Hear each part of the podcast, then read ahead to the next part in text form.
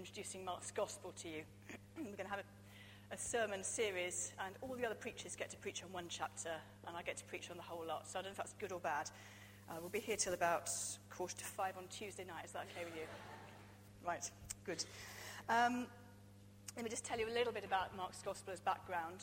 Um, a gospel just means good news. Um, and there are four accounts in the Bible of the life and death and resurrection of Jesus. Um, they all come from slightly different perspectives. Um, it's not that one's true and the other one isn't. They're all just different people's tellings of the same story, and Mark is one of them. And if you've never read um, the Bible, if you've never read a gospel and you wanted a way in, Mark is a brilliant place to start. It's the shortest. Um, if you can, read it at a sitting. I tell you, it is white knuckle, seat of the pants sort of stuff. It's really exciting. In preparation for this, I read it at a sitting twice, and it really is um, breathtaking. So read it at a sitting, then read it slowly, read it fast. Mark's great place to start. Towards the end of the Bible, about there, okay? Right. Here's another book I like. It's called um, The Murder, Murder of Roger Ackroyd by Agatha Christie. Who's read it?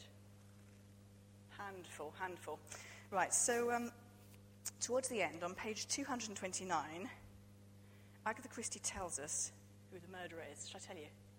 Mm-hmm. No, I won't tell you. I won't spoil. Because you don't want to know at the end, do you? Oh, you don't know the end of the beginning, do you? In fact, she doesn't start by telling us who the murderer is. She tells us, starts off by telling us Mrs. Ferrars died on the night of the 16th to the 17th of September, a Thursday. I was sent for at 8 o'clock on the morning of Friday the 17th. There was nothing to be done. She had been dead some hours. Detective stories don't start by telling you who done it, because that would spoil it. What detective stories do is they start by laying out the murder and then they give you some clues, but they hide them, don't they? They make it difficult, they, they, they conceal them. And then at the end, ta da, this amazing denouement. And if you haven't read it, it's brilliant. You, you, it'll get you, I guarantee it. Right, enough about Agatha Christie. Mark isn't a detective writer, and uh, Mark clearly hasn't um, read the, the manual of how to uh, write um, a story that shocks you at the end. Because Mark starts his gospel this way. This is the beginning of the gospel about Jesus Christ, the Son of God. Sort of enough said, really, isn't it, really? Mark doesn't follow the, uh, the pattern of detective writers. He tells us right at the beginning this is who I'm talking about. In fact, Mark tells us really insistently all the way through his gospel this is the Son of God. And he tells us through the mouths of lots of different people. So he starts off, the narrator, beginning, um, starts off, as I've read, the gospel of Jesus Christ, the Son of God. The next voice is God's Himself, Father God's Himself. Jesus goes into the Jordan to be baptized, and as he comes up, heaven is broken open, and the voice of God says, This is my beloved Son. And then we get some different voices. And early in his ministry, Jesus has a number of confrontations with the demonic powers. And the demons know very well who he is. I know who you are, says one. You are the Holy One of God. You are the Son of God, says the second. And the third one says, What have you come to what do you want to do with me? Son of the Most High God. The demons are in little doubt. And Mark shows us through them who Jesus is. And then Jesus, later on in his ministry, in, in Mark chapter 9, he goes up a mountain with his friends. And when he's up the mountain, all that is um, sort of earthly about him is stripped away, and they get this glimpse of him as the Son of God. And the voice of God comes again this is my beloved Son. Listen to what he's got to say to you. Jesus comes down the mountain and makes his way to Jerusalem, the place where he's going to die. And at his trial, the high priest charges him with this question Are you the Christ, the Son of the Blessed One? And Jesus says, I am. And then after his death, as he hangs on the cross, lifeless, his executioner says, Surely this man was the Son of God.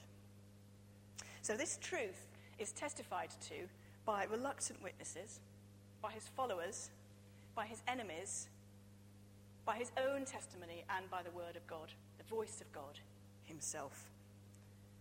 Mark is determined that we'll get the message. He puts it at the beginning and he threads it right through his gospel. Not only does he tell us, though, he shows us. Oh, he, classic, sto- classic thing about storytelling. Don't just tell me, show me. You read any, any, uh, any uh, manual on how to tell a story. Show me, don't tell me. So he shows us. And what would you expect the Son of God to do if he came to earth? What would you expect? Well, Mark is, again, very insistent about this. This man has authority over the evil spirits. He says, Go, and they go. He says, Be silent, and they are silent. This man has authority to teach. One of the first things that we read is he goes into the synagogue, that's like his home church in his hometown, and he teaches, and the people are going, Oh, something amazing going on here. This man teaches with authority. He has authority over sickness and death. He sees a little girl in front of him, dead and cooling. And he says to a little girl, Up you get. And up she gets. He has the authority to forgive sins. Do you remember the story of the four friends who brought, their, brought the sick man to him for healing? And he says, Your sins are forgiven. Oh, and by the way, get up and walk, just so, you, just so I can show that I have the authority to forgive sins. He has the authority to beckon people. He has, the, has authority over other people. Follow me, he says, and guess what? They get up and follow him. He has authority over nature. And I'm sure you're familiar with the story when he was on a boat with his friends and the storm got up. And uh, they have some really wicked storms up on the Lake of Galilee there. And his friends were hardened fishermen and they were scared for their lives. And they managed to wake him up because he's asleep in the back of the, back of the boat. And they wake him up and he stands there and he just says, Peace, be still. And everything calms down. This is a man with authority. So, as you'd expect of the Son of God, if he came to walk on earth, he is a man who has authority authority to heal, authority to forgive, authority to teach, authority to command men, authority over nature, and one that I've forgotten. Authority to, I don't know what the other one was, but anyway, you get the message. Forgive, thank you. So Mark's setting out to make this point really clearly. He's not hiding it like Agatha Christie would. He's telling us and he's showing us this is the Son of God. This is an extraordinary story about an extraordinary person. Pay attention. That's what he's saying. But interestingly, even though he's already answered the question and continues to answer it all the way through his book, he also asks a question. And I think it's a device to draw us in and make us ask the question, to challenge us with the question. And the question that he asks is this Who is this man? Who is he? Now he's answering it, but he's also asking it. And he asks it in a lot of voices. Have a look at this. In his home church, in the, that beginning, um, that first preach, his first synagogue, his, his, his friends and his community and his neighbors say, What is this? A new teaching. What's going on? Who's this bloke? When he healed that man, the one he forgave, you know, the one who was lowered through the roof, his, the critics were sitting there, you know, like they do. You know, who does he think he is?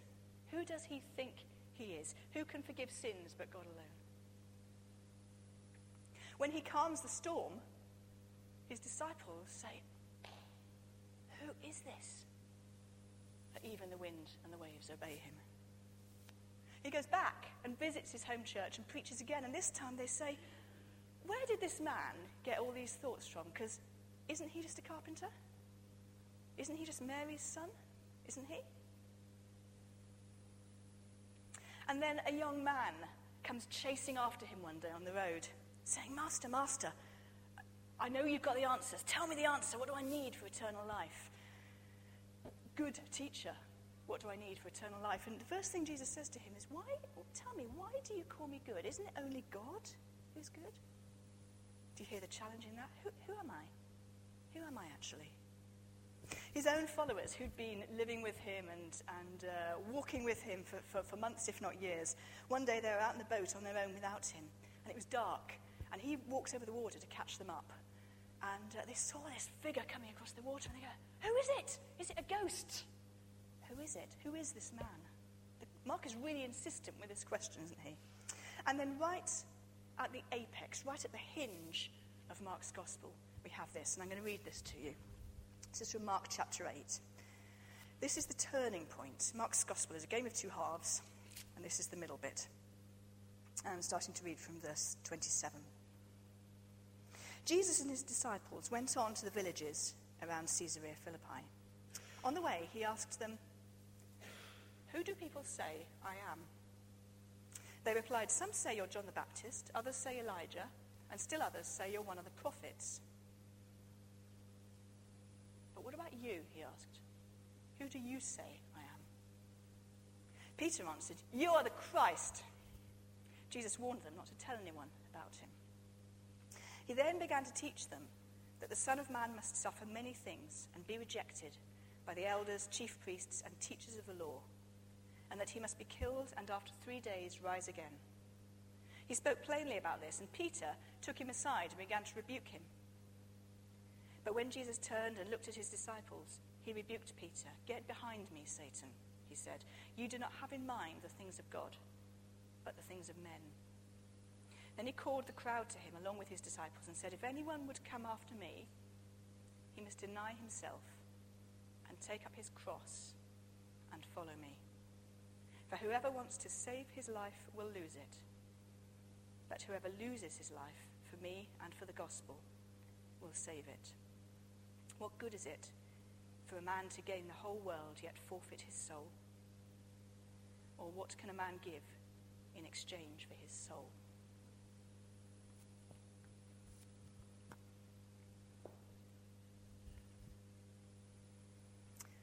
So if we could go back to the slide we were on, Susanna, thank you.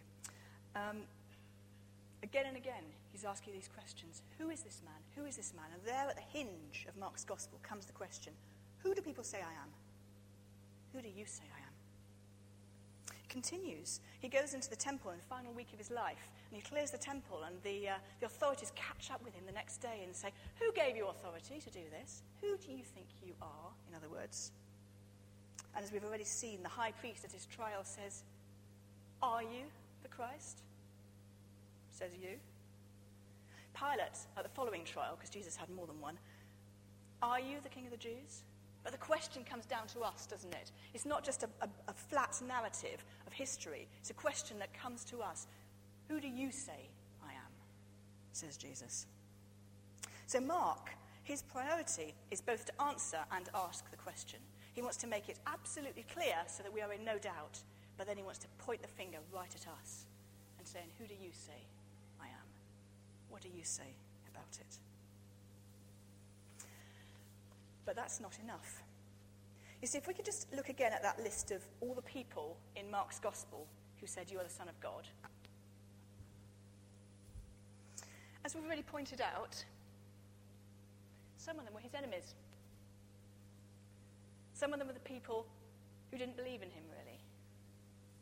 Some of them were people who weren't prepared to trust him, and some of them were demons. You see, it's not good enough to have creedal orthodoxy. It's not good enough to sit there and say, You're the Son of God, because the demons do that. So, Mark's question to us is, What are you going to do about it? And what I want to do now is just look at um, just a, few, a, couple of characters, or a few characters um, who meet Jesus. And if you read through the Gospel of Mark at one sitting, one of the main characters that will really jump out at you, jumped out at me this week, one of the main characters is the crowd. Um, and let's have a little look at how the crowd builds, because in the first half of Mark's Gospel, up to that bit I read you, up to that hinge point, you've got this absolute sense of the crowd building and building and building and crushing in around him. Listen to this. Right at the beginning of his ministry, the people were amazed, and news about him spread. The word starting to get out. The following morning, Jesus goes off to pray, and his disciples come after him, saying, Everyone's looking for you. It's an everyone now.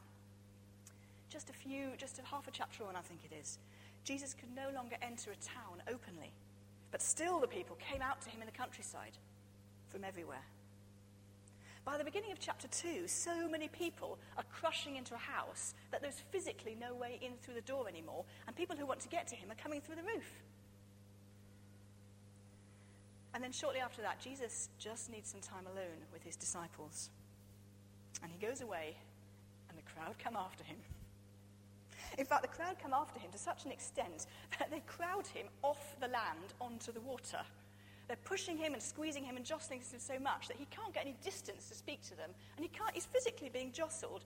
And so that he will not be crushed, he gets into a boat where presumably he gets a little bit of personal space. By the middle of chapter 3, we read that such a crowd was gathering that he and his disciples weren't even having time to eat. He's, he's on a journey, middle of chapter 5, he's on a journey and he feels a touch. It's someone who's touched him with faith for healing. And he feels the power. And so he says, Who touched me? And his disciples say, Are you crazy? Everybody's touching you. They're pressing in around you. And then he feeds 5,000 people. And a little bit long later, he feeds 4,000 people. And then we get to the bit I read, that hinge point of Mark's gospel. And what does he say? He says, first of all, he says, I'm going to the cross. And secondly, he says, and if you want to follow me, you take up your own crosses. And from then on, you just get this sense that the crowd is losing its enthusiasm a little bit. Because from that point on, he talks continually about the cross that he's going to and about the cost of discipleship for us. And, and the crowd still gets mentioned, but you haven't got, at the beginning half, you've got this problem, this sense that actually the crowd is even a problem, that because there's so many of them, you know, that they're, they're stopping him from eating, they're making it difficult for people to get to him, and, you know, the, the crowd is so intense. And towards the end, you just get this feeling that the crowd isn't such a major, fa- major feature. So what do we have? Um, we have a, a crowd around the disciples when he comes down from the mountain, arguing with the teachers. We have people bringing little children for him to touch, and, and, and the disciples trying to send them away. And then he has this really interesting bit where he's on the road to Jerusalem. And uh, it says the disciples were astonished, while those who were following were afraid. And it's interesting to work out what that means, but there's a sense of fear and intimidation as they go down to Jerusalem, and also possibly relating back to what's just been said, which is those words to the rich young man when he says how, how hard it is for a rich man to enter the kingdom of heaven. And so, sandwiched between those words about the cost of discipleship and the, the road to Jerusalem, you've got the people actually starting to walk in fear now and, and, and must be uneasy. It's, it's not feeling quite comfortable anymore. Oh, a little bit of an upturn. Palm Sunday, you remember? It's rides into Jerusalem on a donkey. Crowd turns out, cloaks, palm branches, Hosanna, welcome to the one who comes in the name of the Lord. That's the Sunday. By the Thursday, when he's arrested in the garden, he's entirely on his own. Every single person has fled. The crowd gathers again by morning, but this time it's a hostile crowd. And Pilate hands him over to be crucified in order to appease the crowd. And then he hangs on a cross, and all the men have left him and even the women are just, just at a distance. So that's the crowd. That's the crowd in Mark's Gospel. There's lots more to say about the crowd, but I have a question for you. And the question is this Are you one of the crowd following Jesus? Are you someone who follows at a distance, perhaps can tick the boxes, yeah, Jesus is the Son of God, yeah, that's fine, I, I, I sign up to that. And you're following at a distance, but you haven't sort of elbowed your way to the front. You haven't had a personal encounter with him. You haven't ever really followed him. You haven't ever really counted the cost of discipleship. Are you're one of the crowd? Because today is the day you could meet him. Today is the day you can stop being one of the crowd, following a distance, and you can enter into relationship with him. And then the other characters that we meet in Mark's Gospel. Um, well, I'm just going to remind you of two or three of them. Um, do you remember that that little ditty from Alice in Wonderland Will you, won't you, will you, won't you, will you join the dance? Well, it's a bit like that, actually, with the other characters. So you've got Simon and Andrew, and they're sitting there. Um, when they're not sitting, actually, sorry, they're fishing. They're casting their net out into the sea. And Jesus past and, walks past and says, Follow me. Will they? Won't they? Will they? Won't they? Businessman, doing quite well, got a family, home, stable, everything's fine. Will they? Won't they? Will you? Would you? Levi. Levi's perhaps got even more to lose. He's a very prosperous businessman, doing very well, all through shady business practices, mind you, but he's doing very well. And he's sitting there, and Jesus walks past. Follow me. Will he? Won't he? Will he? Won't he? Would you? And then there's that rich young man we've already talked about who comes after him and says, oh, I want eternal life. I want what it is you're offering. Yeah, sign me up for it. Jesus says, That's just great. But there's this big stumbling block in your life, and you need to get rid of it. You know, all that money, all that stuff you've got, it's in the way. Get rid of it and then follow me. Will he, won't he? Will he, won't he? Would you? And blind Bartimaeus, do you remember him? On the road to Jerusalem, one of the final miracles of Jesus' life. And blind Bartimaeus sitting there by the side of the road shouting, Jesus, son of David, have mercy on me. And the crowd say, Be quiet. Trying to listen to him. Jesus, son of David, have mercy on me. And Jesus comes over and heals him. And he doesn't even say, Follow me. But Bartimaeus, up he gets and follows. Would you? One final point. You know, those disciples, Peter and Andrew, the other disciples, when they started following, they didn't get it. They didn't know. They didn't understand. It wasn't all mapped out for them, it wasn't all clear. They just sort of followed on a hunch that he had something that they needed. It was just a hunch, if you like. It was a step of faith. They took a risk on him.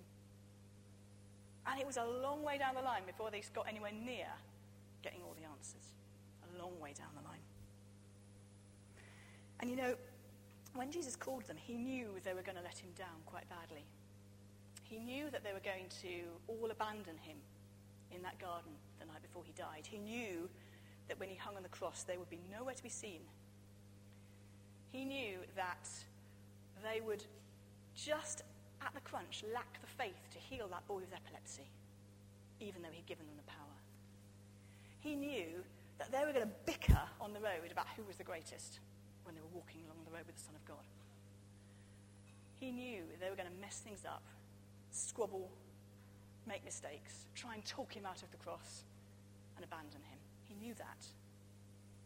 He took a risk on them. So, I think Mark would say to you today Jesus is willing to take a risk on you. He knows actually that you will let him down in the future, and that's okay because he'll forgive you and be there for you still at the end of it. He's willing to take a risk on you. Don't wait until you understand it all. Don't wait until you get it all, because that's not faith, and you never will understand it all, actually. Are you willing to take a risk on Him?